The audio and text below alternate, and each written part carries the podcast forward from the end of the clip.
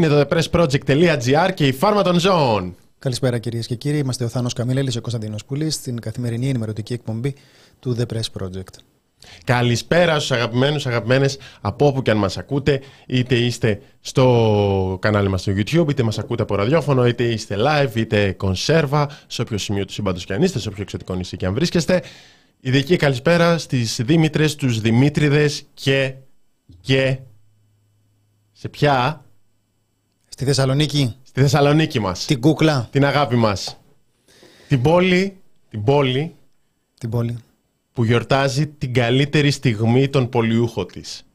Πάτε άλλες πόλεις όπου να είναι γιορτάζεται. 15 Μαρτίου π.χ. Στην τύχη λέω ημερομηνίες. Δεν, δεν έχω ιδέα. Μια μέρα μετά τη γενέθλιά μου. Μπορεί γι' αυτό να μου ήρθε έτσι υποσυνείδητα. Που, τι κάνει η Θεσσαλονίκη; 26 Οκτωβρίου. Τι είναι, με- τι είναι αμέσως μετά; 28 Οκτωβρίου. Τι παρεμβάλλεται μία μέρα για την οποία δεν ενδιαφέρεται κανείς. Οπότε είναι πάντα τρίμερο. Μπορεί να είναι και τετραήμερο, μπορεί να καταλήξει να είναι πενθήμερο.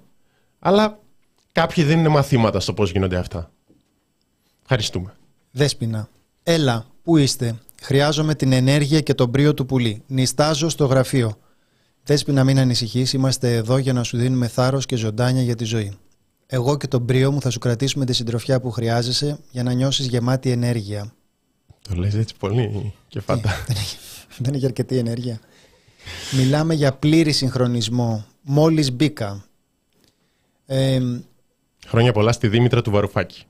Μας γράφετε. α, να χαθείτε. Δήμητρα του... Τη Δήμητρα Λιάννη Παπανδρέου. Εντάξει. Θα, θα, βρεθούμε, θα βρεθούν αρκετά. Ε, Θάνο, ε, θέλεις να, να πούμε τι, τι συνέβη ή τεχνικούς λόγους διώξα από την πόρτα; Εγώ λέω και τεχνικούς λόγους διώξα από την πόρτα. Α, γιατί αργήσαμε; Ναι. Εγώ φταίω. Πέρα το ότι γιόρταζα τη Θεσσα- Θεσσαλονίκη. Παιδιά, γιόρταζε η Θεσσαλονίκη, ο Θάνος ήταν λίγο συγκινημένος. Ε, πέρα από αυτό, δεν ξέρω αν θυμάστε μ, το τι είχε συμβεί πριν 1,5 χρόνο, έχει περάσει τόσο μεγάλο διάστημα, στην ε, πορεία για τον απεργό πείνας Γιάννη Μιχαηλίδη, τέλη Ιουλίου, αλλά και για, για το κλίμα. Ήταν, ήταν μετά από πυρκαγιές. Και οπότε είχαν, ήταν μια μαζική πορεία για δύο-τρία ζητήματα. Ήταν και για το νερό. Και εκείνη η πορεία χτυ- α, ήταν ακόμα μια πορεία που χτυπήθηκε πάρα πολύ ε, άσχημα. Ε, είχαν χτυπήσει μπροστά στα μάτια μου κιόλας ε, επανειλημμένα μία δικηγόρο, οι άντρες των ΜΑΤ, και είχαν συλληφθεί κάποια άτομα που τους απαγγέλθηκε το γνωστό πακετάκι με τις κατηγορίες στο Σόρο, ένας από τους οποίους είναι ο Δημοτικός Σύμβουλος Χαλανδρίου, ο Σωτήρης ο Λαπιέρης. Ε, η δίκη, ο ένας λόγος που θα αναφέρουμε είναι ότι η δίκη συνεχίζεται αύριο. Είναι 10 και μισή στην Ευελπίδα, υπάρχει σχετικό κάλεσμα αλληλεγγύης. Ένας άλλος λόγος είναι ότι έχει ξεκινήσει μια ΕΔΕ και το πρωί πήγα και κατέθεσα. Ε, αυτά. Δηλαδή κάνεις έναν αγώνα. Ρε Θάνο. Έχει μια ΕΔΕ, πήγα και. Κάνεις έναν αγώνα υπέρ της δικαιοσύνης. Διεξάγεται μια έρευνα αυτή τη στιγμή. Μια ένορκη εξέταση προκειμένου να ρηχτεί άπλετο φως σε αυτή τη δραματική ιστορία. Τι εγώ θα τα λέω. Βάλε λίγο ο κόσμος Θάνο. Θέλει λίγο τη σάλτσα του, θέλει λίγο τη δραματοποίηση. Κατάλαβες; Πάει αλλού για σάλτσα. Εμείς είμαστε πιο ταπεινοί.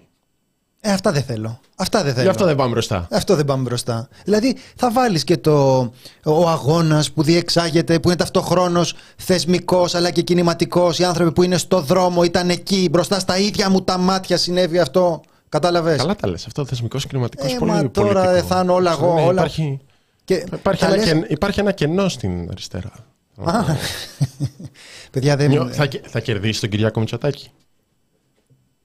Το γράψει ο Σαραντάκος αυτό και μου φάνηκε πολύ πετυχημένο ότι ο Κασελάκης εξελέγει με, την, ε, ε, με το σύνθημα και τον αέρα ότι είναι αυτός που μπορεί να νικήσει τον Κυριάκο Μητσοτάκη και είμαστε στη φάση που αναρωτιόμαστε αν μπορεί να νικήσει τον Νίκο Ανδρουλάκη. Μμ.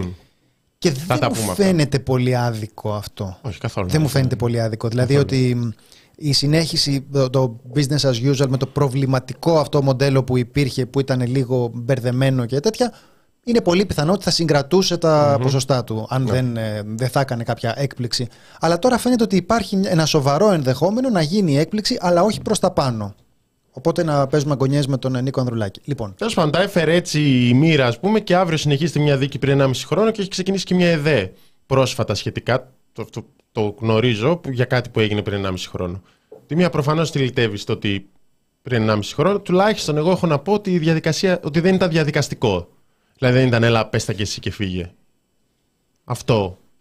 Πήρε ώρα δηλαδή να Με το- εξηγήσεις με ότι το τους, τσιγέλι δε, θα τους, σε- τους δέρνανε εκεί πέρα, μετά τον δέρνανε εκεί πέρα, την άλλη τη δέρνανε από εκεί. Υπήρχε. Ναι, Έχεις κάπως μια πιο, τάση να- θεσμι, κάποιος πιο, πιο θεσμικά από αυτό τα έλεγα. Αλλά ναι. Ναι. Οπότε φαίνεται ότι υπάρχει ένα παράθυρο εδώ, μια, ένα ενδεχόμενο να μπορούμε να νιώσουμε την αισιοδοξία ότι οι, ιδιο, ότι οι ελεγκτικοί μηχανισμοί της αστυνομίας Δεν έχεις επιτέλους- νιώσει αισιοδοξία σε άλλα κι άλλα. Όχι, λέμε τώρα γιατί... Τώρα θα τη νιώσεις. Ε, τώρα που το λέμε γιατί αργήσαμε, κατάλαβες. εντάξει, εντάξει, ωραία. Πες πάνω, αυτό. Αν είναι κάτι θετικό, είναι ότι η διαδικασία η- η- δεν ήταν διαδικαστική. Ωραία. Γκαζέλ, εδώ πέρα. Ρε, ρίχτε λεφτά, ρε. Τόση σάλτσα έβαλε ο άνθρωπος. Η Ο διαδικασία. ανθρωπάς. Όλες οι ιδέες διαδικαστικές είναι. Το ξέρουμε, το ξέρουμε. Ευχαριστούμε. Ε, η διαδικασία, ενώ η κατάθεση μου δεν ήταν τύπου. Αυτό προ- προσπαθώ να πω. Τύπου, έλα, εντάξει, πες και εσύ τι, τον μπίπ σου φύγε για να πούμε ότι την κάναμε. Βρέθηκε κάποιος να μας πει ότι από τι ΕΔΕ στην ε, αστυνομία δεν θα βγει τίποτα; γιατί ρε παιδιά, γιατί αυτή η, η μαυρίλα, γιατί δεν μπορώ, πού τα μάθατε αυτά τα πράγματα; Δηλαδή εμείς κάνουμε εδώ πέρα τόσο κόπο για να χτίσουμε ένα ηθικό στην ε, κινηματική αριστερά, στον κόσμο του- που είναι στους δρόμους που μάχεται. Κάνουμε όλη αυτή τη δουλειά και πάτε εσείς τώρα με ένα σχόλιο και τα γκρεμίζετε. Λοιπόν, ο Θάνος κανονικά δεν θα έπρεπε να δουλεύει σήμερα. Α, δεν το ξέραμε. δεν το... Μα, μάλιστα, έλα εσύ να δουλέψεις τη θέση του. Δίνει άδειες γενικά. Όποτε σε βολεύει, γράφει ένα σχόλιο εκεί πέρα. Πες μας, εσύ ποιος θα δουλεύει. Ευχαριστώ, Στέλιο. Μπορείτε να μιλάτε λίγο πιο δυνατά, θα μπω για ντούζο που να είναι και δεν θα ακούγεστε καλά. Γιατί όλο τα αυτιά του θα πλένει. Τι είναι, άντρα ή γυναίκα; Ναι, αλλά θα βάλει, τη, θα βάλει την κουρτίνα. ε, Παρεμβάλλονται πράγματα. Α. Πρέπει να βάλει κουρτίνα γιατί αλλιώς που θα γίνει χαμός. Ναι, να βάλεις κουρτίνα ή αλλιώς να σφουγγαρίσει το μπάνιο. Δεν, ε, δεν, δεν θέλω τώρα να πάρω το μέρος της ε, συγκατοίκου, αλλά τέλος πάντων α, αυτό το πράγμα με το, με το μπάνιο που βγαίνεις από το μπάνιο και είναι γεμάτο νερά, μα, έχει, ε, κάπου έχουμε φτάσει στα όρια μας. Τέλος πάντων, το βασικό είναι ότι, το, ότι συνεχίζεται αύριο η δίκη, αν δεν υπάρξει κάποια αναβολή. Ε, ένας εκ των κατηγορημένων είναι και ο Δημοτικός Σύμβουλος ε, ε, Χαλανδρίου, ο Σωτήρης Λαπιέρης, που μας γράφει και συχνά πυκνά στο, στο πρες. Είναι μία από τις πολλές υποθέσεις αστυνομικής βίας. Έτυχε σε αυτή την υπόθεση εγώ να δω η διεισόμαση αντί να μας διηγηθεί κάποιος άλλος. Ένα σημαντικό μέρος του τι συνέβη, οπότε να έχω πιο συγκεκριμένη άποψη, πιο αποκρισταλωμένη άποψη για, το, για τα περιστατικά. Πρώτα ζούμε, μετά καταθέτουμε. Αυτό είναι το, το The Press Project. Πρώτα γλιτώνουμε τις μπροξιές, μετά, μετά γράφουμε. αν κατέθεσες για τον ντέρμπι. Κάποιος μας ζήτησε να, να λέμε πόση ώρα κρατάει το, το αρχικό κομμάτι που δεν έχει επικαιρότητα που χαιρετάμε τον, χαιρετάμε τον κόσμο για να μπορεί να το προσπερνάει. Κοιτάξτε, δεν μπορούμε να σας ικανοποιήσουμε όλους και όλες. Δηλαδή, υπάρχει πάρα πολλοί κόσμος που μπαίνει μόνο γι' αυτό μετά φεύγει όταν αρχίζουμε να μιλάμε για επικαιρότητα. Καταλάβατε, αυτό είναι το, αυτό είναι το σημαντικό. Παραπονέθηκε εδώ άλλος που ενημερώσαμε ότι θα ξεκινήσουμε αργότερα. Εμπιστευόμαστε τη δικαιοσύνη από όποια κυβέρνηση και αν προέρχεται. Παιδιά, την εμπιστευόμαστε πάρα πολύ τη δικαιοσύνη, θα τα πούμε. Ειδικά στις παρακολουθήσεις, εμπιστευόμαστε ότι θα πιαστούν οι ένοχοι. Θα πιαστούν αυτοί που σχετίζονται με το Predator. Εναλλακτικά θα πιαστούν αυτοί που προσπάθησαν να κάνουν τη δουλειά τους.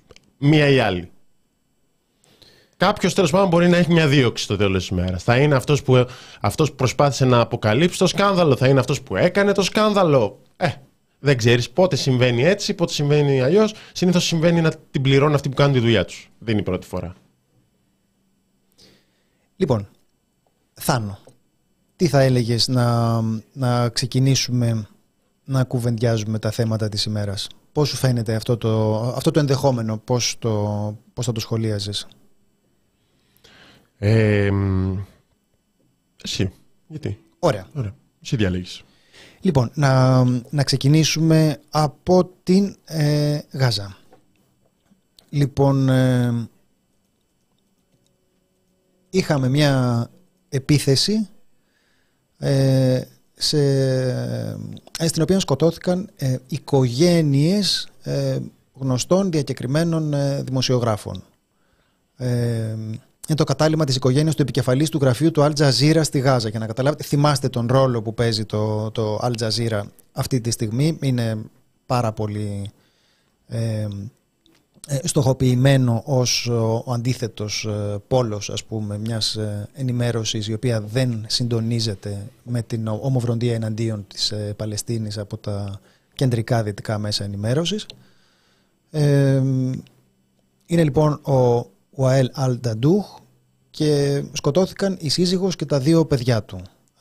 αυτό ήταν στην ασφαλή Νότια Γάζα. Είναι δηλαδή στο σημείο που τους έχουν πει να μετακινηθούν προκειμένου να μην ε, υποστούν βομβαρδισμούς.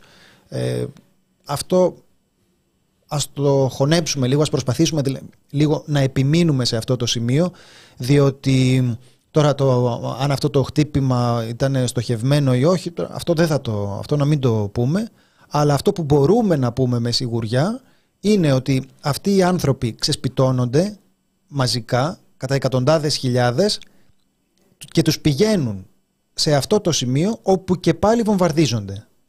Ε, δηλαδή πρακτικά αυτό που γίνεται αυτή τη στιγμή είναι αυτό που, αυτό που έλεγε ένας αναλυτής ότι το Ισραήλ δεν μπορεί ρητά να εξηγήσει πώς ολοκληρώνεται αυτό το σχέδιο. Γιατί αυτό το σχέδιο τώρα ουσιαστικά είναι ένα σχέδιο δημογραφικής αλλίωσης μιας δεύτερης ε, νάκμα, μιας, ενός εκτοπισμού των ε, Παλαιστινίων που αν διατυπωνόταν ρητά δεν υπάρχει τρόπος να περιγραφεί που να είναι με οποιονδήποτε τρόπο κάτι που να το λες ομά προκάλυπτα στη διεθνή κοινότητα.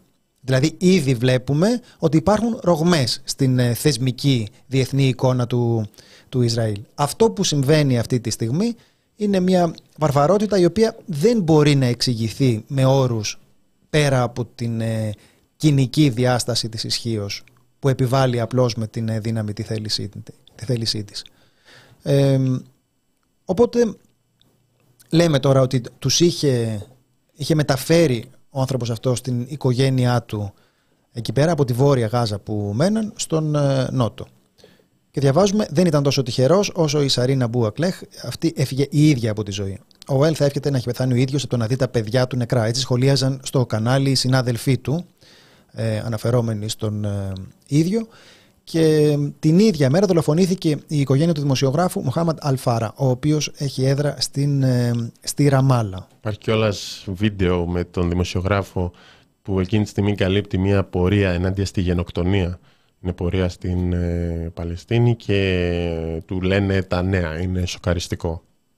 Είναι σοκαριστικές οι εικόνες, γιατί βγήκαν και φωτογραφίες των ανθρώπων αυτών που με συνθήκες που κανείς δεν μπορεί να διανοηθεί προσπαθούν να κάνουν τη δουλειά τους. Ο πρώτος, ο ο Αέλ Αλ Νταντούχ αναφέρεται και ως η φωνή των Παλαιστινίων της Γάζας και δέχονται ξαφνικά τα νέα ότι βομβαρδίστηκαν τα σπίτια των οικογενειών τους. Δεν νομίζω ότι μπορεί κανείς να εννοηθεί τι μπορεί να σημαίνει αυτό για έναν άνθρωπο.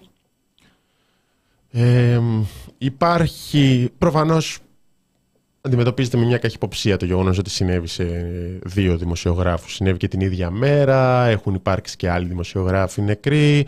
Ε, ένας δημοσιογράφος του Al Jazeera δήλωσε ότι αν πίστευε πριν κατά 50% ότι στοχοποιούνται οι δημοσιογράφοι του Al Jazeera, τώρα είναι 100% σίγουρος και δήλωσε ότι έχει λάβει εκατοντάδες απειλητικά μηνύματα όπως και όλοι οι συνάδελφοί του. Διαβάζω από το σχετικό άρθρο, αν και χθες το βράδυ στο TPP. Ε, το δεύτερο. Λέγαμε και χθες, ενώ μεταξύ, συγγνώμη Κωνσταντίνε, ναι. ότι το Al Jazeera έχει την καλύτερη κάλυψη για το τι συμβαίνει στην ε, Γάζα και είναι ακριβώς γι' αυτό, γιατί έχει δημοσιογράφους που μένουν στη Γάζα. Ε, το, το δεύτερο ζήτημα που θέλαμε να, να σχολιάσουμε για την, ε, για την Γάζα είναι η, αμφισ, η αμφισβήτηση των αριθμών από τον Biden. Υπήρξε μια δήλωση δεν εμπιστεύεται λέει, τον απολογισμό των νεκρών που δίνουν οι Παλαιστίνοι από την ε, Γάζα. Ε, απορρίπτουν την ιδέα ότι ο απολογισμό των νεκρών στη Γάζα δεν είναι ακριβή οι ίδιοι οι Παλαιστίνοι. Τι έγινε, δηλαδή, δέχτηκε μια ερώτηση σε συνέντευξη τύπου ο Biden σε σχέση με το πώς εκτιμά τον ε, απολογισμό των νεκρών που ανακοινώνουν οι Παλαιστίνοι. Δεν έχω καμία αίσθηση ότι οι Παλαιστίνοι λένε την αλήθεια για το πόσοι άνθρωποι έχουν σκοτωθεί. Είμαι σίγουρος ότι έχουν σκοτωθεί αθώοι και αυτό είναι το τίμημα του πολέμου. Αυτή ήταν η απάντηση. Οι Ισραηλοί θα πρέπει να είναι εξαιρετικά προσεκτικοί να βεβαιώνονται ότι επικεντρώνονται στο να κυνηγάνε τους ανθρώπους που επιδίδονται σε αυτόν τον πόλεμο εναντίον του Ισραήλ. Και είναι ενάντια στα συμφέροντά τους όταν αυτό δεν συμβαίνει. Ε, αυτό... αυτό είναι σωστή πλευρά της ιστορίας. Κάθε μέρα δηλαδή είναι και πιο σωστή αυτή η πλευρά της ιστορίας. Το να λες να, προσε... να προσέχετε, παιδιά όμως, ε; να προσέχετε να μην Το να αμφισβητείς τους νεκρούς. Ναι, και μαζί να λες στο, στο Ισραήλ ότι. Αλλά να προσέχετε, δεν σας κάνει καλό να χτυπάτε αμάχους. Ναι, και, και εντάξει, υπάρχει και κάτι σαν αυτό που είπε ο δικός μας για το ανθρωπιστικό κόστος, γιατί τους λέει: Εντάξει, πόλεμο είναι, θα υπάρχουν νεκροί άμαχοι. Αλλά η αμφισβήτηση των, ε, των νεκρών είναι κάτι πρωτοφανές, ξέρω εγώ, τουλάχιστον τα τελευταία χρόνια. Όσο εγώ παρακολουθώ τα νέα. Δεν θυμάμαι αν είχε γίνει στο Ιράκ και στο Αφγανιστάν, ας πούμε, από Αμερικάνο πρόεδρο.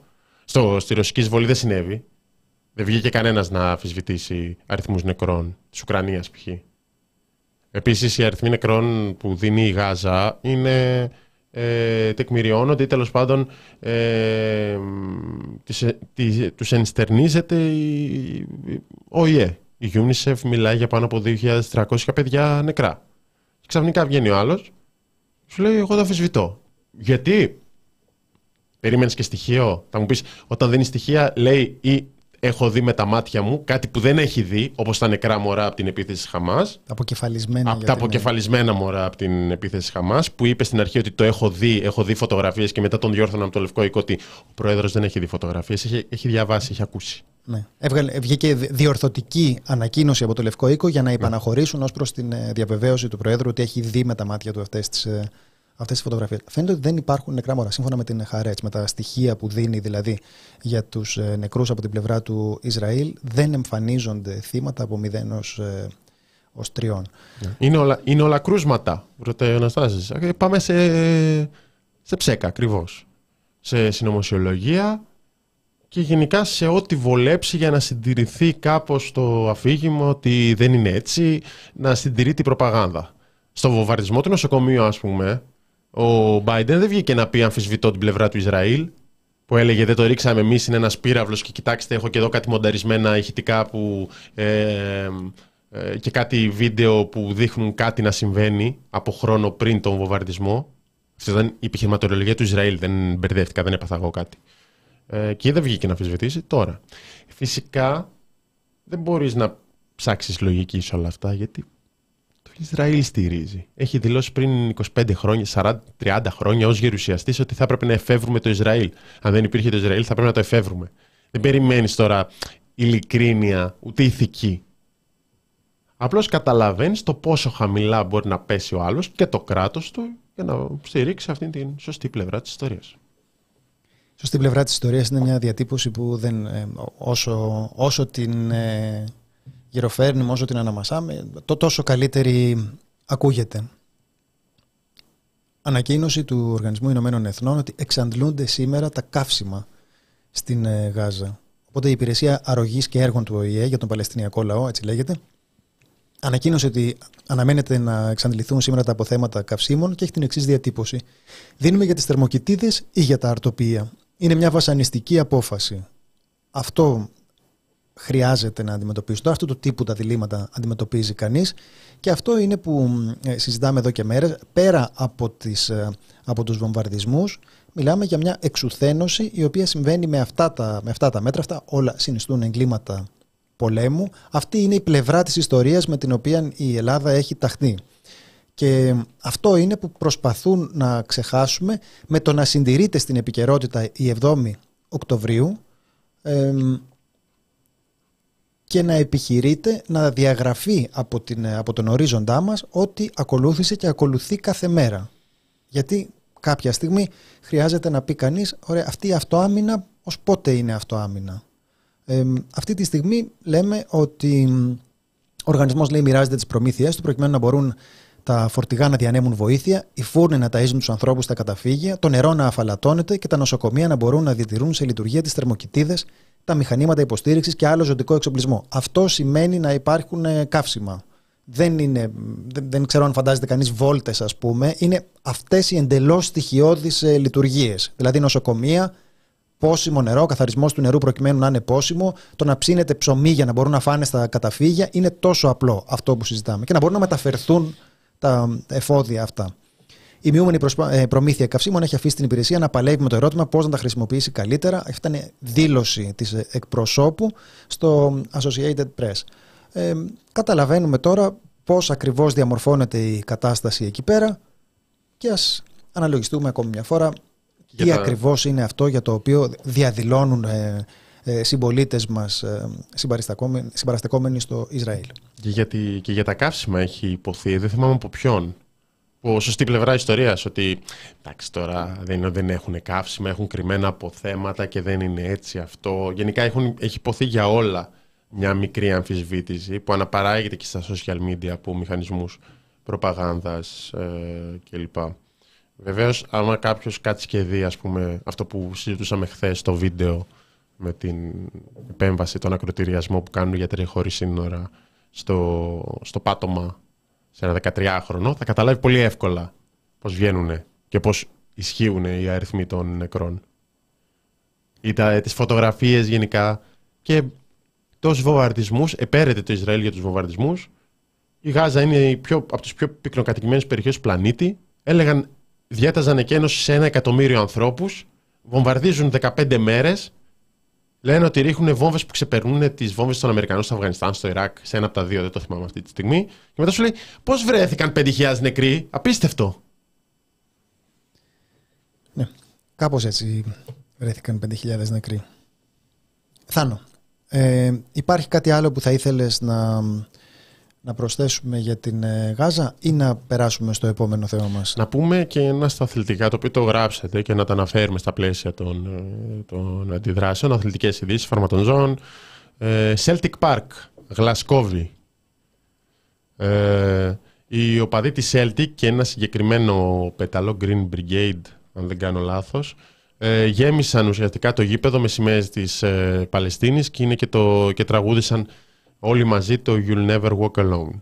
Είναι ένα τραγούδι, έχει συνδεθεί με τη Λίβερπουλ, είναι ιστορικό, ε, δεν θα περπατάς ε, μόνος, ε, έχει άλλη σημασία προφανώς κρατώντας τις ε, σημαίες της Παλαιστίνης, οι εικόνες είναι φαντασμαγορικές, αψήφισαν έτσι και την προειδοποίηση της ομάδας για πρόστιμο που θα, δεχόταν, που θα δεχτεί από την UEFA, γιατί απαγορεύεται θεωρητικά σε ποδοσφαιρικούς αγώνες να έχεις πολιτικά σύμβολα. Ε, αυτά. Έγινε στα πλαίσια του Champions League, δηλαδή σε μαζική, σε prime time για την, ε, για την Ευρώπη. Ήταν μια πάρα πολύ ωραία εικόνα που δείχνει λίγο και την άλλη πλευρά των οπαδών, ας πούμε, των φιλάθλων. Γιατί την κάναμε λίγο αυτή την κουβέντα, γιατί όταν, όταν έγινε η δολοφονία του Μιχάλη ε, ήταν το καλοκαίρι και δεν είχαμε εκπομπή. Και είναι πιο σύνθετο το ζήτημα των οπαδών και δεν είναι όλοι, ας πούμε, ε, Ούγκανοι κλπ. Δεν μιλάω για τους χούλιγκαν, που δίνουν ραντεβού για να δίνουν ραντεβού θανάτου κλπ. Των ανθρώπων που πάνε στο γήπεδο και τέλος πάντων είναι φίλαθλοι και ακολουθούν γενικά και μπορεί να είναι και οργανωμένοι. Γιατί και οι σύνδεσμοι πάνε ότι έχουν άλλοι είναι αριστεροί, άλλοι είναι δεξιοί. Υπάρχουν ομάδες στο εξωτερικό που στηρίζονται με αντιφαστικά χαρακτηριστικά. Είναι πιο σύνδετο το θέμα το να πεις όλοι είναι χάλια. Όπως λέγεται γενικά στην δικιά μας την πλευρά μερικές φορές. Από κάτι άσχετο Θάνο που δεν παρακολουθούν. Που δεν ξέρουν μπάλα. Άμα δεν ξέρετε μπάλα, παιδιά να μην σχολιάζετε. Άντε τώρα. Λοιπόν, πάμε να περάσουμε στο σκάνδαλο των ε, υποκλοπών. Είναι όλο, όλο και πιο ωραίο. Όλο και πιο ωραίο. Καταρχάς, παρακολουθούμε. Θυμίζουμε λίγο γιατί μπορεί να παρακολουθεί η Εθνική Υπηρεσία Πληροφοριών ε, έναν Έλληνα πολίτη. Μια Ελληνίδα, ας πούμε. Γιατί μπορεί να παρακολουθείς. Ε, σε κάποιες περιπτώσεις μπορεί να απειλείται η εθνική ασφάλεια. Εθάνο, απειλείται η εθνική ασφάλεια. Λες, οπ, και τι την έχουμε την ΑΕΠ. Ελάτε εδώ γρήγορα να παρακολουθήσετε. Ναι. Άλλο σενάριο. Ε, το οργανωμένο έγκλημα. Α, ναι, πείτε μας. Πράξεις υψηλής κοινωνικής απαξίας, ε, ε, σοβαρή, βαριά παραβατικότητα. Και λες, επ, τι πάτε να κάνετε εκεί; ΑΕΠ, αμέσως, αμολάς στα σκυλιά της ΑΕΠ να Ήταν, ήταν παρακολουθείτε. εκεί αυτό με την ΕΙΠ.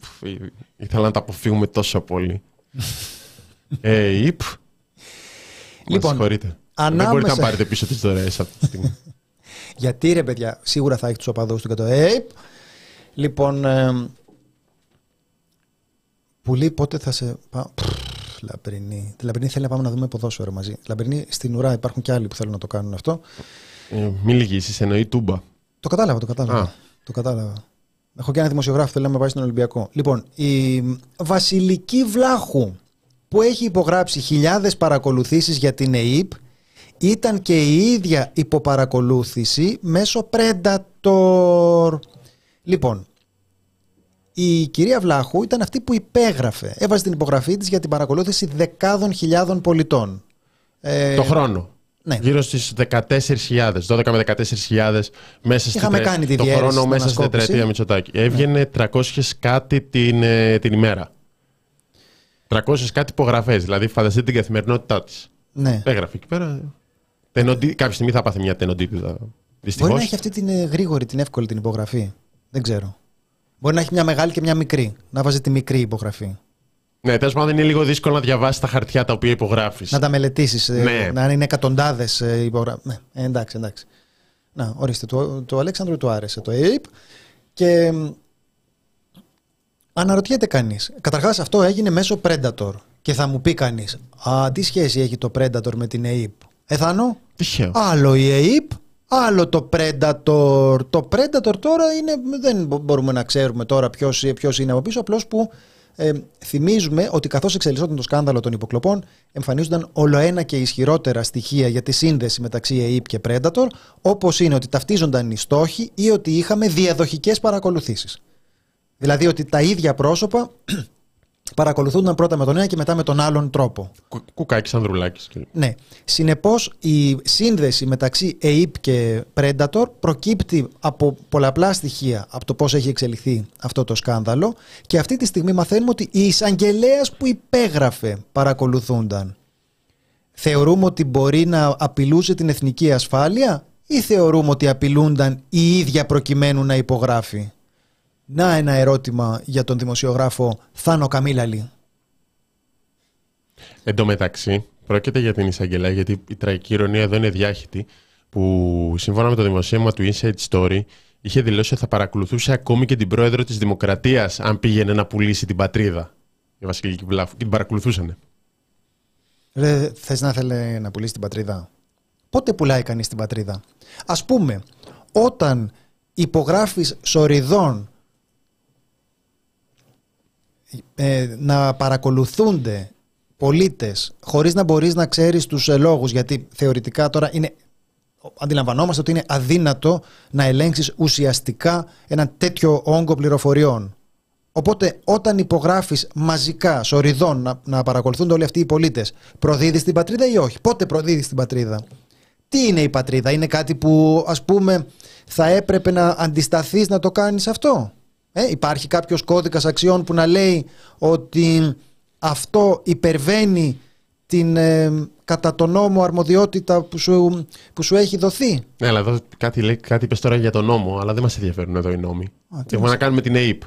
Η ΑΕΠ είναι πάνω από νόμους, Κανείς δεν, δεν ελέγχεται από πουθενά. Όποιος πάει να την ελέγξει κινδυνεύει να πάει ο ίδιος φυλακή, όπως θα δούμε αμέσως μετά. Είναι πολύ ξεκάθαρη κατάσταση. Ε, το τηλέφωνο της λοιπόν ήταν ανάμεσα στα τηλέφωνα που παρακολουθούνταν από το Predator. Αυτό προέκυψε από τα 91 ονόματα της λίστας Μενουδάκου. Είναι ο πρόεδρος της ε, Αρχής Προστασίας Δεδομένων Προσωπικού Χαρακτήρα, Τσάπουδουπούχου.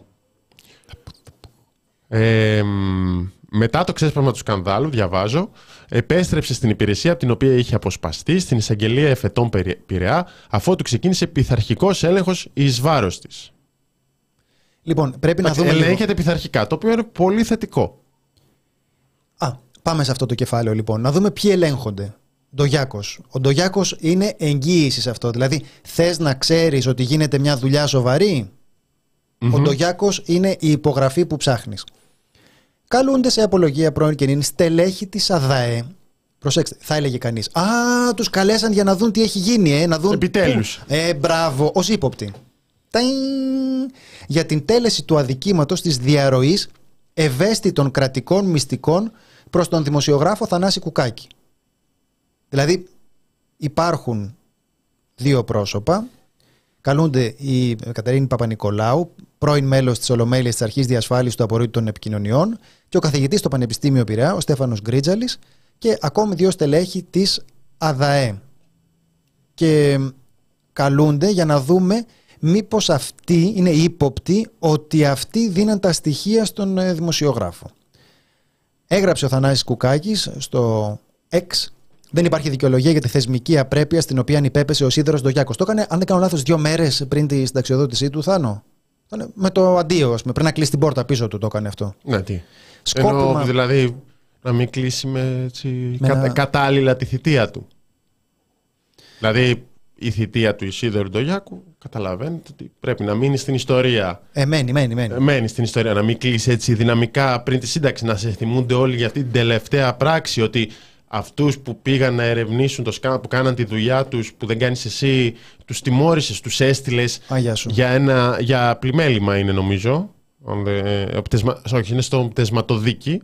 Θα δείξεις πώς θα πάει αυτό. Δεν, δεν θα μπω σε αυτό το τέτοιο. Ε, να το διαβάσω το πλήρες ε, tweet του Θανάση Κουκάκη. Λέει: Δεν υπάρχει δικαιολογία για τη θεσμική απρέπεια στην οποία επέπεσε ο Σίδωρο Ντογιάκος. Σκόπιμα ταλαιπωρεί ευσυνείδητου ανθρώπους και εξέχοντες επιστήμονες και είναι θλιβερό πως το κάνει παραβλέποντας σκόπιμα την αλήθεια. Ε, όπως καταλαβαίνετε, το είχαμε δει λίγο και στην υπόθεση το, της ε, σκευωρίας Νοβάρτης. Είναι το ίδιο. Θυμάστε τη σκευωρία Νοβάρτης. Αυτό, αυτό σκεφτόμουν. Είναι το ναι. ίδιο ακριβώς. Η σκευωρία Νοβάρτης είναι ότι υπάρχει ένα σκάνδαλο, σκάνδαλο Νοβάρτης, σκάνδαλο υποκλοπών. Κάποιοι αναλαμβάνουν να φέρουν στο φως αυτό το σκάνδαλο. Ο μηχανισμός κινητοποιείται όχι για να αντιμετωπίσει το σκάνδαλο, αλλά για να αντιμετωπίσει αυτούς που το φέρνουν στο φως. Οπότε δημιουργείται ένα αντισκάνδαλο, είναι ένας μηχανισμός ο οποίος αναλαμβάνει να κυνηγήσει και να σπηλώσει τους ανθρώπους οι οποίοι έχουν αναλάβει το τεράστιο βάρος με πολύ μεγάλο προσωπικό κόστος να φέρουν, στην, να, ε, φέρουν αντιμέτωπους με τις ευθύνες τους αυτούς που εμπλέκονται στο σκάνδαλο σκάνδαλο. Εδώ έχουμε την, ε, θυμάστε, σκευωρία Νοβάρτης ήταν αυτή η αντιστροφή της πραγματικότητας, όπου παριστάναμε ότι δεν υπάρχει σκάνδαλο, ότι δεν υπάρχει τίποτα αδιευκρίνηστο σε αυτή την ιστορία. Και προσποιούμασταν ότι το μόνο σκάνδαλο ήταν πώς τολμήσαν να κατηγορήσουν αυτούς τους καλούς ανθρώπους.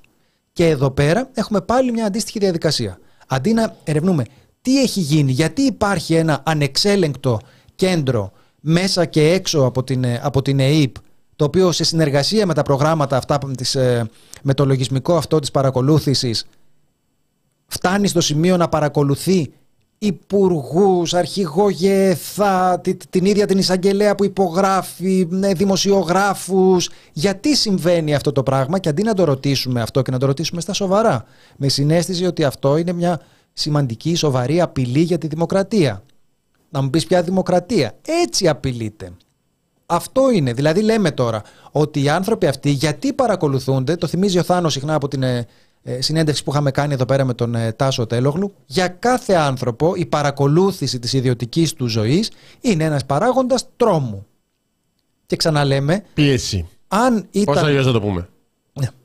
Αν επρόκειτο για πράγματα τα οποία είναι παράνομα, θα έλεγε κανείς ας μην τα κάνανε. Η διαφορά είναι ότι αν ήταν παράνομα θα το είχαμε μάθει, θα υπήρχε κάτι. Εντάξει. Ή το άλλο που μπορεί να συμβαίνει είναι να υπάρχουν παρανομίες οι οποίες αντί να, δημοσιο... αντί να δοθούν, να παραπεμφθούν στη δικαιοσύνη, κρατιούνται ως εργαλείο εκβιασμού. Και ξαναθυμίζουμε ότι υπάρχει μια μεγάλη γκάμα ανθρώπινων δραστηριοτήτων οι οποίες να... μπορεί να είναι νόμιμες μεν, αλλά ντροπιαστικές. Να μην θέλει κανείς να συνδέσει δημόσια το πρόσωπό του με αυτές. Ναι. Ε, είναι βλέπουμε την ίδια διαδικασία με το σκάνδαλο Νοβάρτης και ουσιαστικά τα ίδια βήματα. Το σκάνδαλο Νοβάρτης ήταν, ε, βγήκε με πληροφορίες, με πληροφορίες που, που ήρθαν και από τη ΣΥΠΑ, ένα μεγα, έναν μεγάλο όγκο πληροφοριών από το FBI. Πήγε σε μια εισαγγελέα, την κυρία Ελένη Τουλουπάκη. Η εισαγγελέας έκανε τη δουλειά της. Όταν είδε ε, πρόσωπα πολιτικά πρόσωπα, όπως ορίζει ο νόμος Βενιζέλου, όχι για να τους συκοφαντήσει, όχι για να τους διαβάλει. Ο νόμος Βενιζέλου περί μη ευθύνης υπουργών, το μη δικό μου, ορίζει να τα πάει στη Βουλή και να αποκαλυφθούν ποια είναι αυτά τα πρόσωπα, που μετά έλεγαν διαπόμπευση, δεν ξέρω εγώ τι. Πήγε η δικογραφία για τα 10 πολιτικά πρόσωπα, ψηφίστηκε η Άρση Ασυλίας, προχώρησε η έρευνα, κατέληξε με τα πολλά ε, σε τρία, καθώς το είχε πει και ήδη ότι δεν ουσιαστικά αυτό είναι η δικιά μου εξήγηση. Δεν βρήκαν όλη τη διαδρομή του χρήματος. Κάποια μπορεί να σταμάτησε νωρίτερα, αλλά αν δεν, σε τέτοιες περιπτώσεις πρέπει να βρεις όλη τη διαδρομή. Δεν γίνεται να μείνεις σε στοιχεία πριν να ασκήσεις τη δίωξη για δωροδοκία. Ε, καταλήξαμε σε μία δίωξη του Ανδρέα Λοβέρδου ε, και κάπου εκεί ε, ξεκίνησε να αντιστρέφεται το πράγμα πριν από τη δίωξη του Λοβέρδου τέλος πάντων, μετά την επικράτηση της Νέας Δημοκρατίας. Το σκάνδαλο Νοβάρτης έγινε σκευωρία Νοβάρτης. Και είχαμε μια σειρά από μικρά ζητηματάκια έτσι θεσμικά τα οποία κατέληξαν σε κάτι πολύ μεγάλο. Στο να πηγαίνει σε δίκη εισαγγελέας. Ε, κάτι, πάλι αναβάθμιση είχαμε εκεί πέρα. Ε. Αναβάθμιση της εισαγγελίας ε, διαφθοράς. Έχουμε ένα αντίστοιχο ένα αντίστοιχο μηχανισμό εδώ πέρα. Ναι, η Τουλουπάκη, εκεί πέρα η Τουλουπάκη πάφτηκε όταν συνενώθηκαν δύο εισαγγελίε. Δεν καρατομήθηκε. Δεν βγήκε η δημοκρατική κυβέρνηση Κυριακού Μητσοτάκη να πει καρατομό την εισαγγελέα διαφθοράς. Ενώθηκαν οι εισαγγελίες. Το θυμόμαστε. Και εντελώς στοιχεία. Αχ, δεν έχουμε θέση για σας. Συγγνώμη. Και μετά ήρθε και η δίωξή της. Έγινε μια εξεταστική στη Βουλή, όπου έγιναν διάφορα αντιθεσμικά πράγματα. Υπήρχε μια παρέλαση σε αυτές τις εξεταστικές δίθεν λειτουργών της δικαιοσύνης που μετά επιβραβεύτηκαν κιόλας. Πήγαινε η Ράικο, έλεγε πλημμύρι στο σπίτι μου, δεν έχω τα τιμολόγια να στα φέρω για τον άντρα μου. Ε, ο Αγγελής κρατούσε. Πήγαινε στο. Ουσιαστικά υπονοούνταν ότι έκανε και διάρρηξη. Καταγγελότανε ο τότε εισαγγελέας του Αριού Πάου. Γενικά ήταν ένας τραγέλαφο. Η Επιτροπή προσπαθούσε να βγάλει τις κουκούλες από τους μάρτυρες. Είχαμε τέτοια θεσμικά στοιχεία. Τους ε, κουκουλοφόρους. Ηρωικές δηλώσεις Λοβέρδου είχαμε τότε. Ναι, ναι, ναι. αυτά είναι είναι Αλλά είχαμε μια σειρά από θεσμικές απρέπειες ή παρατυπίες που λίγο, λίγο, λίγο, λίγο, λίγο κατέληξαν σε αυτό το πράγμα. Τώρα εδώ πέρα έχουμε ξεκινήσει από το σκάνδαλο των υποκλοπών, το σκάνδαλο των παρακολουθήσεων. Έχουμε έναν εισαγγελέα του Αρίου Πάγου που τη στιγμή που συμβαίνουν αυτά ανοίγει έρευνα για τις διαρροές πρώτα απ' όλα. Πρώτα άνοιξε η έρευνα για τις διαρροές από τον Τογιάκο και μετά για το ίδιο το σκάνδαλο. Ε, έχουμε τα μέλη της ΑΔΑΕ να στοχοποιούνται διαρκώς, όπως στοχοποιήθηκε η Ελένη Τουλουπάκη από την λίστα Πέτσα, να θεωρείται δημόσιος κίνδυνος ο Ράμος, να του λένε, να του λένε ότι παραβιάζει το Σύνταγμα, ότι δίνει υπερβολικό ζήλο, ότι ότι φέρεται πολιτικά, ότι θέλει να κάνει αντιπολίτευση στην κυβέρνηση, να είναι ο άνθρωπος και να λέει: Θέλω να σε καταθέσω τα στοιχεία και να του λένε Όχι. Τι πετάγεσαι; Τι πετάγεσαι, σε πολύ ελεύθερη μετάφραση αυτά. Διαβάζω από το Inside Story το ρεπορτάζ που υπογράφουν οι Τριανταφύλου και ο Τέλογλου. Ε, την Τετάρτη 25 Οκτωβρίου στις 10 το πρωί, μία από τους υπογράφοντες είχε κληθεί να καταθέσει για τις υποκλοπές. Νωρίς το πρωί της Δευτέρας την ενημέρωσαν από τη Γραμματεία της Εισαγγελία Αθηνών ότι η κατάθεσή της ακυρώνεται. Με παραγγελία της εισαγγελέως του Αρίου Πάγου, Γεωργίας Αδηλίνη, ο φάκελος μόλις είχε αφαιρεθεί από τους δύο εισαγγελείς πρωτοδικών Κωνσταντίνος Πυρόπουλου και Αγγελική Τριανταφύλου, δια της αναβάθμισης, σε εισαγωγικά, της έρευνας και ανάθεσής της στον αντιεισαγγελέα του Ανώτατου Δικαστηρίου Αχηλέα Ζήση. Η υπόθεση αυτή, γράφει η εισαγγελέας του Αριού Πάγου, είναι εξαιρετικής φύσης, μίζωνο σημασίας, απαιτείται η αναβάθμιση της σχετικής έρευνας. Ω προς τη φύση και τη σημασία της υπόθεσης δεν μπορεί να διαφωνήσει κανείς, ειδικά να αναλογιστούμε ότι μέσα στους στόχους του παράνομου κατασκοπευτικού λογισμικού Predator η Αρχή Προστασίας Προσωπικών Δεδομένων έχει βρει, όπως αποκαλύπτουμε σήμερα, ακόμη και το τηλέφωνο της ίδιας της Αγγελέως της Εθνικής Υπηρεσίας Πληροφοριών Βασιλικής Βλάχου. Και έχει σε παρένθεση και κλείνω με αυτό. Μένει να φανεί αν είχε υπογράψει και την άρση του δικού της απορρίτου, αν πράγματι είχε το... αρθεί. Ναι. Και όλα αυτά γίνεται και αυτό. Αλλά πριν από αυτά έχουμε το φοβερό σκηνικό με την έφοδο της ΑΔΑΕ ε, για να πάρει στοιχεία στην Κοσμοτέ.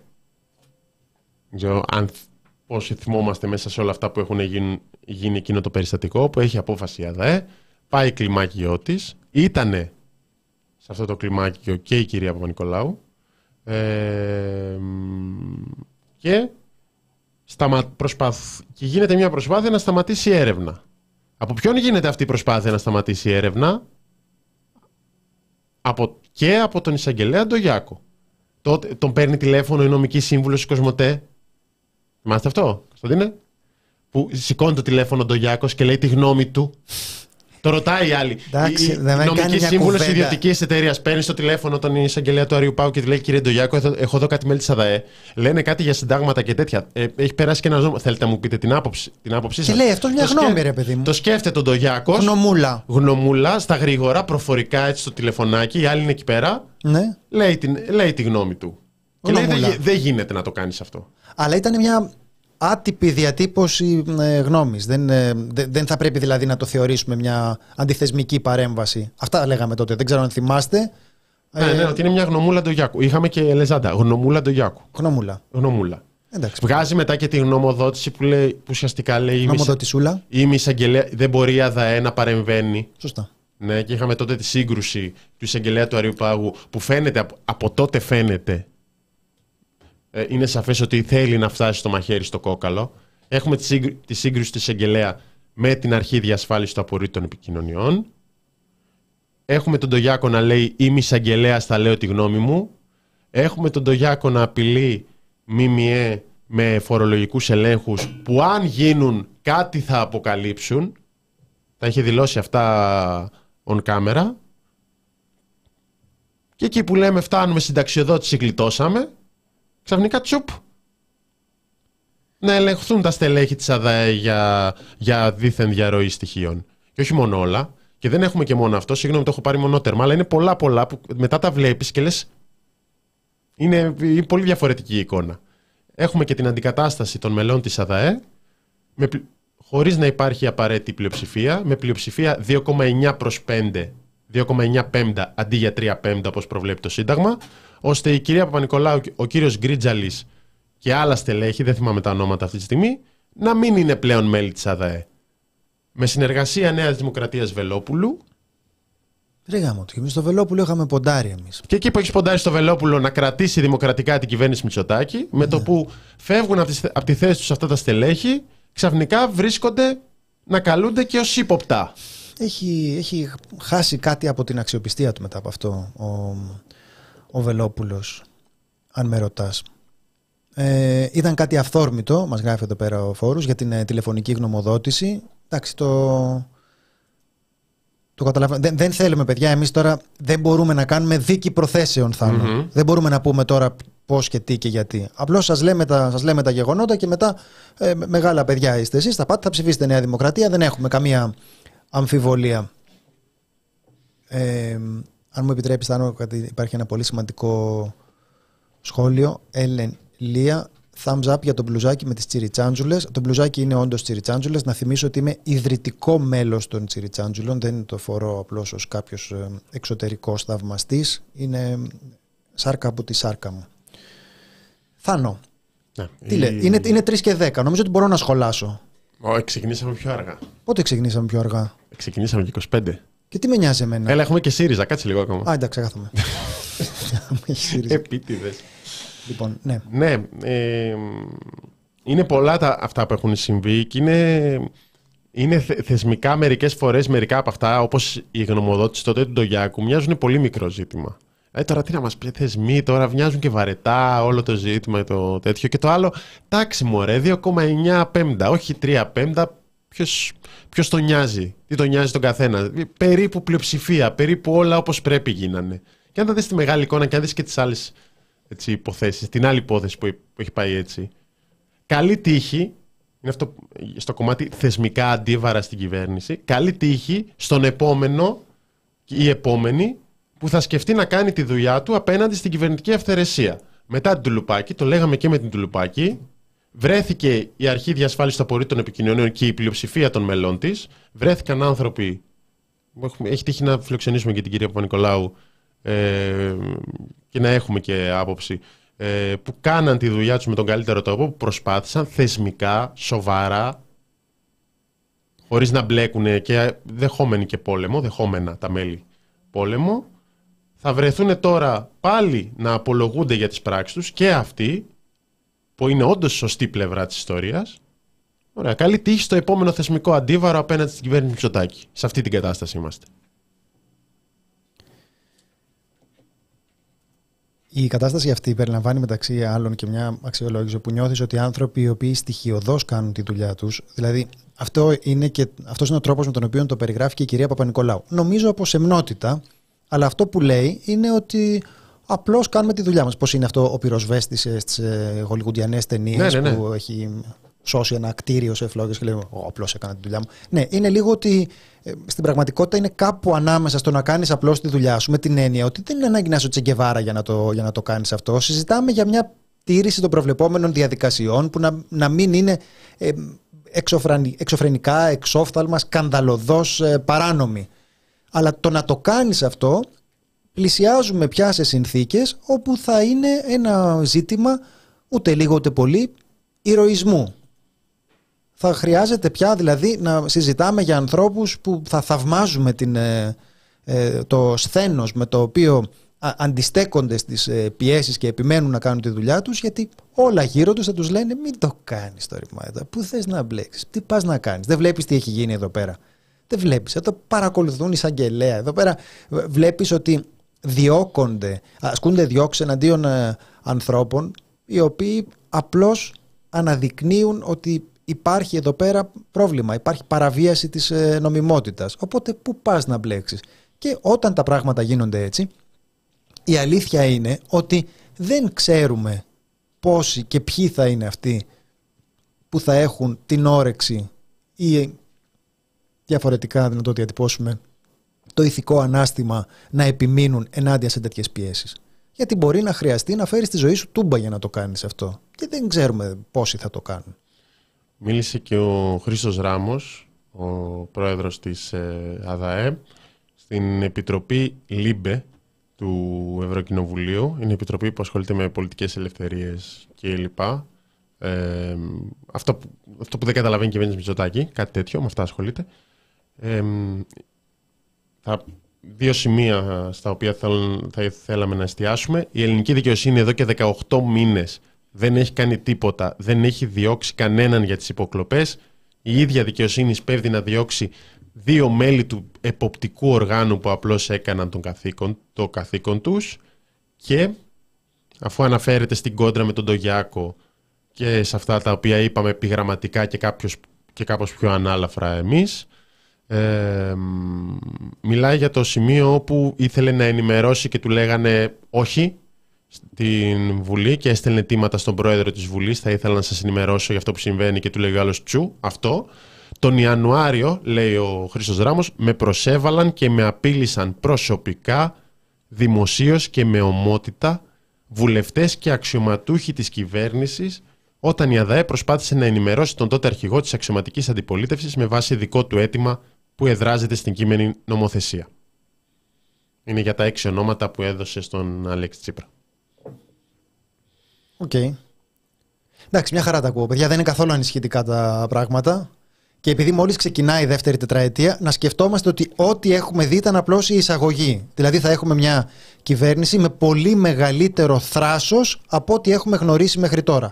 υπάρχει μια, ένας υπολογισμός κάπως πιο αισιόδοξος που λέει ότι μπορεί να περιμένουν λίγο μέχρι τις ευρωεκλογές, να μην φάμε το πολύ ξύλο μέχρι τις ευρωεκλογές, με δεδομένο ότι ε, μπορεί να είναι βολικότερο για αυτούς να περάσουν και οι ευρωεκλογές και να αρχίσουν μετά τις, μετά τις ε, φάπες, αλλά να σκεφτόμαστε... Σπάθη με την αισιοδοξία σήμερα, που, που, που, Λέω, υπάρχει αυτό το σενάριο. Πολλοί λένε, πολλοί λένε, δεν ξέρω αν θα συμβεί αυτό, ξέρω ότι μπορούμε βάσιμα να υπολογίζουμε ότι όλα αυτά που έχουμε δει είναι απλώς η εισαγωγή σε αυτά που θα ακολουθήσουν. Ότι αυτά που θα ακολουθήσουν θα είναι πολύ χειρότερα. Ναι. Λοιπόν, ευτυχώς όμως η χώρα έχει αντιπολίτευση. Δεν έχει αντιπολίτευση. Αξιωματική αντιπολίτευση; Ε, δεν έχει. Δεν έχει. Ε, είναι δύσκολα τα πράγματα τώρα. Δύσκολα. Δεν, ε, λίγο από εδώ, λίγο από εκεί, λίγο να τσακωθείς με τον ένα, να διαγράψεις τον άλλον. πού να, πού να βρεις τώρα. Α κάνω για να το θέσω λίγο αλλιώς. Να κάνω τη γέφυρα. Επειδή είδα αναρτήσεις από στελέχη του ΣΥΡΙΖΑ για αυτό που γίνεται. Ε, ανάρτηση Προέδρου έχουμε για, την, για τις παρακολουθήσεις. Για τις παρακολουθήσεις ΑΔΑΕ, ΕΕΠ και τέτοια. Όχι. όχι. όχι. Δεν έχουμε. Θα είναι αυτή η σκληρή Έβγαλε όμω. Ε, πείτε του να βγάλει τουλάχιστον σήμερα, γιατί εντάξει είναι λίγο σοβαρό το θέμα.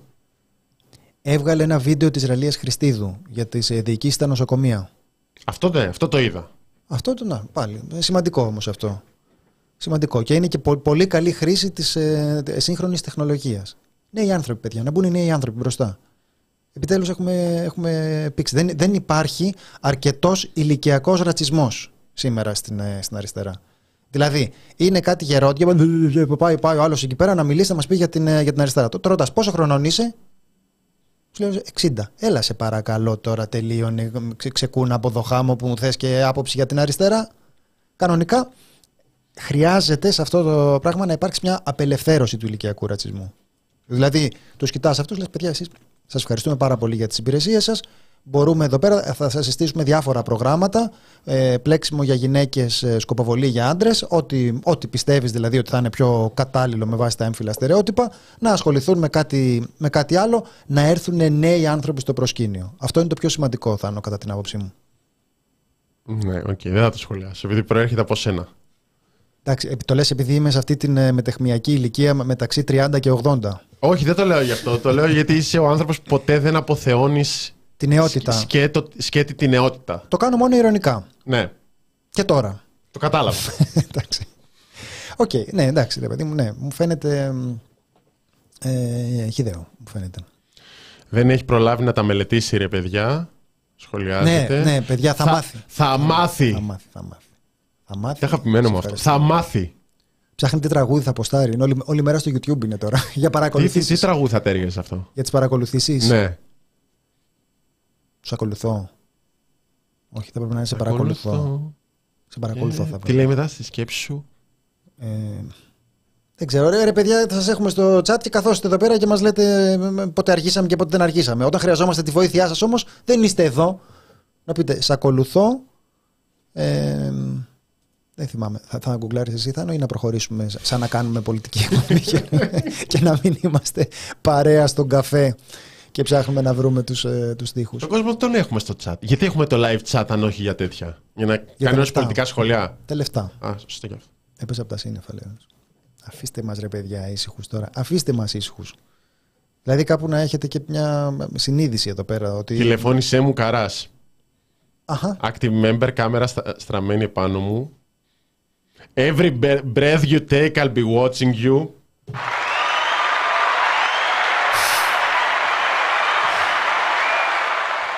Ψήλοι στα αυτιά μου μπήκανε. Ναι, ναι. Πάμε καλά. Στην τσέπη σου γλιστράω. Στην τσέπη σου γλιστράω, έτσι λέει. Τι στίχος είναι αυτός. Σε ακολουθώ στην τσέπη σου γλιστράω. Τι γλιστράει στην τσέπη.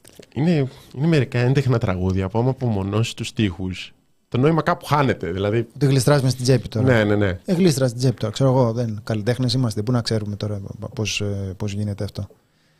Ε, τα δα... περιμένουμε και εμείς τη θέση. Τα δακτυλικά αποτυπώματα του Δάντη. Απόψε θέλω αποδείξεις και. Α, καλό, καλό. Και το κορμάκι σου θα ψάξω πόντο, πόντο. Oh. Σταμάτης Γονίδης παρακολούθησε Ποιο είναι αυτό ρε παιδιά, το παρακολούθησε, του Σταμάτη Γονίδη; Το ξέρεις εσύ τι θα είναι αυτό; Ε, Στέφανε, αν μας ακούς, έχουμε μια λίστα από τραγούδια. Ε, σας το λέμε, λοιπόν, αν φέρετε εκεί στο δεν ΣΥΡΙΖΑ. λέμε- αυτό δεν πάει γενικά στο ΣΥΡΙΖΑ, να το πούμε αυτό. Και πού Είναι πάει; Ο, ο Γερμανός και δίκαιος. Στον Πρόεδρο. Πού πάει; Πρόεδρο. Έχει μιλήσει. Ε, έχει κάνει δήλωση ο Φάμελος πριν λίγη ώρα. Είναι πρόεδρος κοινοβουλευτικής ομάδας, γιατί ο άλλος δεν είναι ούτε στη Βουλή. Ε, είδα ανάρτηση Αχτσιόγλου. Τώρα δεν ξέρω γιατί το αναφέρω αυτό. Ε, που είναι επειδή κάνει λε, λευκή απεργία. Ε, ναι. Λευκή απεργία είναι κάτι το οποίο δεν ισχύει. Ναι. Είναι Δεν ακόμα είναι- ένα ψέμα, δεν γι' αυτό είναι το αλήθεια. αναφέρουμε. Εντάξει. Λοιπόν, Ακούγεται ότι ο, αυτοί που δεν συμφωνούν κάνουν λευκή απεργία στο ΣΥΡΙΖΑ. Αυτό δεν ισχύει. Δεν ισχύει για πολλά στελέχη και έχει τύχει να αναφέρουμε και ε, απαντήσεις και επίκαιρες ερωτήσεις του στη Βουλή. ναι. Εντάξει, εντάξει. Σε ψάχνω, γαλάνη. Ε, ωραία. Ήμασταν δυο, ήμασταν τρεις, ήμασταν δέκα, δεκατρεις. Ε, The- The Eye of Ντογιάκος. Εντάξει ρε παιδιά. Είπαμε τώρα να, να βοηθήσετε. Ναι, Ε, αλλά αυξάνει το engagement. ναι. Αυξάνει το engagement. Είδε, άμα χειρίζεσαι καλά το TikTok, τα social γενικά, φαίνεται και στις δημοσκοπήσεις π.χ. Να μιλήσουμε λίγο για τις δημοσκοπήσεις. Δεν ξέρουμε τώρα. Εμείς κρατάμε, κρατάμε ένα μικρό καλάθι. Ναι. Μπορεί να τα πάει καταπληκτικά. Εν τω μεταξύ, τον τελευταίο καιρό οι δημοσκοπήσεις είναι... δεν τολμάνε να δείξουν πόσο χάλια τα πάνε στο ΣΥΡΙΖΑ, αλλά εντάξει. Δεν, ε, δεν θέλουμε να ε, βασιστούμε σε αυτό. Πάντως να πούμε ότι υπάρχει αυτή η πιθανότητα. Ε, όλη αυτή η κουβέντα που γίνεται να μην αντιστοιχεί σε τίποτε. Δηλαδή να αφορά ένα πολύ μικρό κομμάτι εντός του ΣΥΡΙΖΑ το οποίο είναι πάρα πολύ φανατισμένο βρίζει, Μμμ. κάνει, Ναι, ναι, ναι. δείχνει δεν ξέρω τώρα ποιοι είναι αυτοί που βρίζουν, κάνουν, δείχνουν ε, και την ίδια στιγμή να μην έχει πολύ ψηθεί τώρα η υπόλοιπη κοινωνία εκτός αυτού του μικρού κόσμου. Είναι αρκετά πιθανό αυτό. Αυτό με το οποίο ξεκίνησα δηλαδή την ε, κουβέντα του Σαραντάκου που λέει ξεκινήσαμε με το ότι θα νικήσει το Μητσοτάκη και δεν ξέρουμε αν θα νικήσει τον Ανδρουλάκη. Και όντως αυτή τη στιγμή ο πύχης για τον ε, ΣΥΡΙΖΑ είναι να καταφέρει να μην καταποντιστεί. Να μην ε, ε, είναι αυτός που τελικά συνεχίσει την ε, καθοδική του πορεία και απορροφηθεί εκείνος από το Πασόκ αντί να γίνει το ανάποδο όπως έλεγαν οι πιο αισιόδοξες ε, εποχές. Άντε και 23 πήγε, σας αφήνουμε να σχολάσετε για να δείτε τι καλό κοινό που είμεθα. Λοιπόν. Τέλος πάντων, στις εμείς δημοσκοπήσεις, θα δώσαμε- στις δημοσκοπήσεις εμείς δεν πολύ πιστεύουμε, η αλήθεια είναι. Μμμ. Ε, Έχουμε σοβαρές ενστάσεις, κυρίως γι' αυτό δεν δημοσιεύουμε και στο TPP δημοσκοπήσεις. Ε, αυτό ισχύει ανεξά... και θα ισχύει ανεξάρτητα με το αν μας αρέσουν τα αποτελέσματα. Γενικά δεν μας αρέσουν τα αποτελέσματα, όπως θα έχετε καταλάβει τα τελευταία πολλά χρόνια, πολλά πολλά. Αλλά ε, αυτό ισχύει είτε μας αρέσουν τα αποτελέσματα είτε όχι. Έχει ένα ενδιαφέρον το ότι είναι η πρώτη δημοσκόπηση μετά, τον, μετά την Προεδρία Κασελάκη. Γίνεται όλο αυτό. Κάπως μπορείς να βγάλεις κάποιες τάσεις ή κάποια μικρά στοιχεία που λες δεν θα ισχύει τόσο, θα ισχύει λίγο λιγότερο. Αλλά στις τελευταίες εκλογές, αν πέσαν έξω, ήταν από την ανάποδη. Δηλαδή υπερτίμησαν το ΣΥΡΙΖΑ, όπως αποδείχτηκε. Δηλαδή πέσαν έξω δημοσκοπήσεις στις τελευταίες εκλογές. Ε, Αλλά όχι προς τα εκεί που έλεγαν οι φίλοι του ΣΥΡΙΖΑ. Ναι, Τέλος όχι- Πάντων, ας όχι. μην μείνουμε στις δημοσκοπήσεις. Εμείς, εμείς είμαστε με την αλήθεια. Εθανό, με την αλήθεια. Δηλαδή, δεν μας νοιάζει τι πάει καλά και τι πάει άσχημα. Λέμε την άποψή μας για αυτό που βλέπουμε. Θα μπορούσε δηλαδή να πηγαίνει υπέροχα ο Κασελάκης. Υπέροχα. Καλά, μπορεί να πάει και στο μέλλον υπέροχα, αφού. Μπορεί, μπορεί, δεν ξέρεις. Δεν ξέρεις. Μπορεί ξαφνικά έτσι και τα μάθει αυτά. δηλαδή, Όχι γι' αυτό. Να μην νοιάζει κανέναν το ότι Ναι, ναι. ανοίγει το στόμα του και είναι θα, ε, θα δήλωση και σταματήσει κάφα. με, με κάποιον τρόπο θα σταματήσει και η φαγωμάρα στο ΣΥΡΙΖΑ κάποια στιγμή. Οι εκλογές είναι σε τέσσερα χρόνια. Σε τέσσερα χρόνια αυτές οι ιστορίες μπορεί να μοιάζουν αρχαίε. Θα λέμε, θυμάσαι τότε που τσακωνόταν με τον φίλη. Δεν θα τα θυμάμαι. Δεν ξέρουμε σε τι κατάσταση θα είμαστε. Εγώ να δεν πούμε θυμάμαι την τα αλήθεια. φετινά τώρα. Θα θυμάμαι σε τέσσερα χρόνια τι, τι, τι έκανε ο Κασελάκης με το φίλο. Μπορεί να μην θυμάμαι τον Κασελάκη καν. Δηλαδή δεν είναι καταδικαστικό αυτό που συμβαίνει τώρα για τον ΣΥΡΙΖΑ του Κασελάκη. Αυτό θέλουμε να πούμε. Είτε μας αρέσει είτε όχι, είτε κάνουμε κριτική είτε όχι. Η αλήθεια είναι ότι αυτό συμβαίνει γιατί ποτέ δεν μπορείς να ξέρεις τι θα γίνει στην ε, πολιτική γιατί και τα διαπλεκόμενα είναι κάπως απρόβλεπτα Ο κόσμος είναι ακόμη πιο απρόβλεπτος από τα διαπλεκόμενα. Ο κόσμος της αριστεράς επίσης τρέχα γύρευε τώρα τι σκέφτεται ο άλλος, τι θέλει δηλαδή, τι ζητάει του. Του φυτεύουν εκεί πέρα έναν πρόεδρο που δεν ξέρει τι πιστεύει, δεν πειράζει. Δεν πειράζει. Λέει, δεν βαριέσαι τώρα. Δεν θα. Θα δείξει. Θα δείξει. Καλά το πάει. Με... Λες τι πιστεύει, τι θα κάνει. Ε, εντάξει, εντάξει, εντάξει, θα δείξει. Θα δείξει. Οπότε λέμε και εμείς εντάξει, θα δείξει. Θα δείξει. Είναι κάπως yeah. Ναι. Ε, αβέβαια τα πράγματα, αλλά δεν βαριέσαι. Ναι, υπάρχει αυτό που βγήκε και στις αυτοδιοικητικές και επιβεβαιώνεται τώρα ότι είναι κοντά για τη δεύτερη θέση με το Πασόκ. Αυτό που λέγαμε και μετά τις αυτοδιοικητικές εκλογές ε, και φάνηκε από τις νίκες υποψηφίων που στηρίχθηκαν από το Πασόκ και από τα ποσοστά στον πρώτο γύρο σε μεγάλες πόλεις, σε μεγάλους δήμους, σε μεγάλες περιφέρειες που έδειχνε να είναι κοντά ο υποψήφιος του Πασόκ με τον υποψήφιο του ΣΥΡΙΖΑ. Πάρτε παράδειγμα την Αθήνα, Δούκας εναντίον Ζαχαριάδη. Ε, η διαφορά εμφανίζεται στη μία μονάδα και εμένα προσωπικά μου έκανε εντύπωση κάτι ιδιαίτερο το οποίο δεν μπορώ να μην το πω. Και επίσης δεν θυμάμαι να έχει τεθεί η ίδια ερώτηση ποτέ. Για πες. Τέθηκε το ερώτημα που λες Κωνσταντίνε. Για πες ναι. Θεωρείτε ότι ιδεολογικά ο Στέφανος Κασελάκης είναι αριστερός 6,1%. Κέντρο αριστερός 17,4%. Okay. Κεντρός 15,6%. Είναι όλα μοιρασμένα εντωμεταξύ. Δεν είναι κάτι που να λες ναι, ναι, ναι. αυτό πιστεύω. Κέντρο δεξιός 17%. Δεξιός 14,3%. Τίποτα από τα παραπάνω 20,2%. Νικητής στο τίποτα από τα παραπάνω. Και λες αναρχικό το λένε. Ακροδεξιό το λένε. Δεν θα το λένε έτσι. Τρέχα γύρευε μωρέ τώρα. Και ουσιαστικά κενό, απολυτικ, έτσι. Δεν βγαίνει κάτι άλλο, βγαίνει κάτι άλλο για μεγάλη μερίδα. Δηλαδή, μπορεί να είναι καλοπροαίρετο, μπορεί και να μην είναι. Μπορεί να είναι αυτό το θα δούμε, μπορεί και να είναι το ότι δεν μου λέει τίποτα. Πολιτικά, πολιτικά πάντα. Θα μπορούσε να, να είναι. Πιστεύετε ότι είναι ακροαριστερός, αριστερός, κεντροαριστερός, κεντρός, ε, κεντροδεξιός, ακροδεξιός ή πολύ ωραίος. Πολύ ωραίος. Γιατί προφανώς υπάρχει ένα κομμάτι αυτής της συζήτησης το οποίο αδιαφορεί για την κουβέντα που κάνουμε. Δεν γίνεται να μην υπάρχει αυτό; Προφανώς. Δηλαδή και στους ανθρώπους που ψήφισαν υπάρχει αυτό. Μια αδιαφορία προς τις προς τις ε, απόψεις.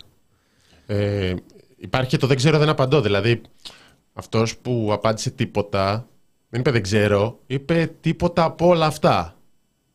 Οπότε έχει ένα ενδιαφέρον. Τι θα έλεγε; Όταν θες να είσαι τα πάντα, στο τέλος είσαι τίποτα από τα παραπάνω. Κομφούκιος.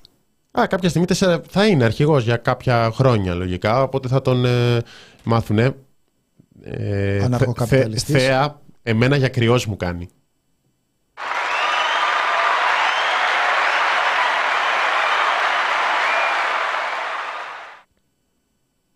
Σημαντική συνεισφορά. Ε, τι, τι ξέρουμε, αυτό το ξέρουμε.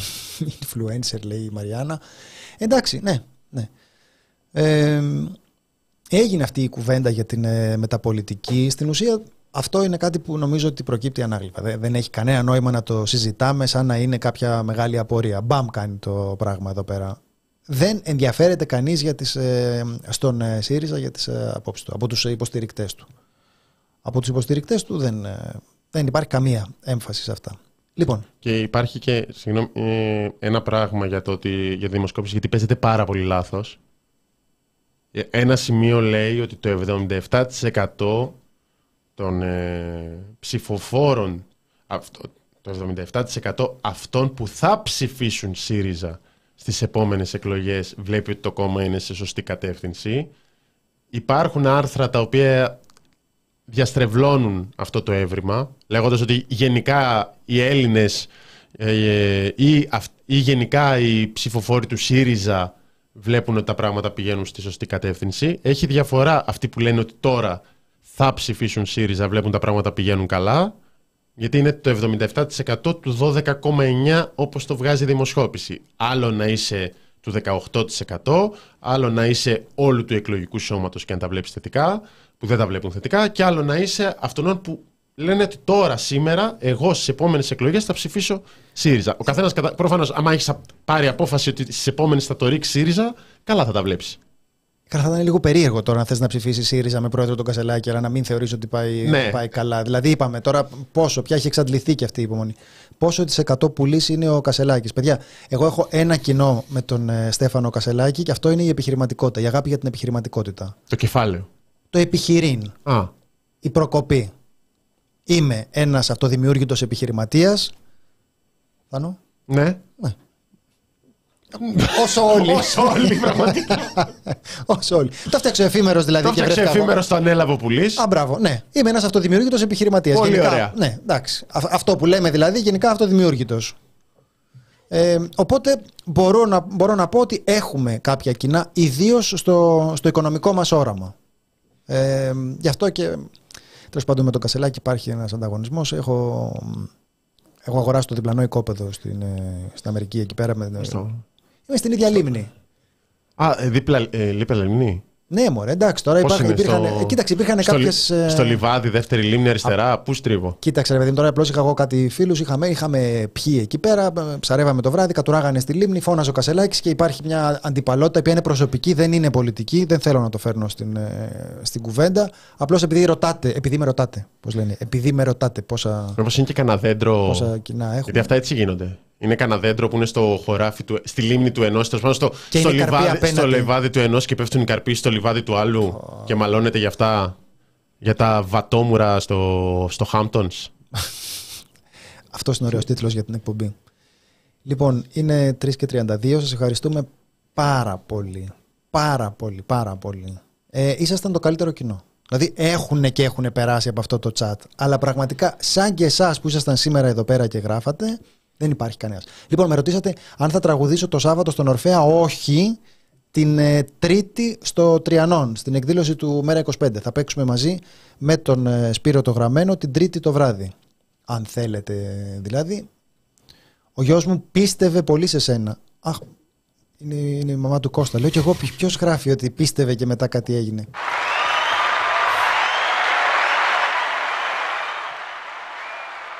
Πάντα μας ακούει, κυρία Ράνια. Να είστε καλά και καλό μεσημέρι. Γεια, γεια σας.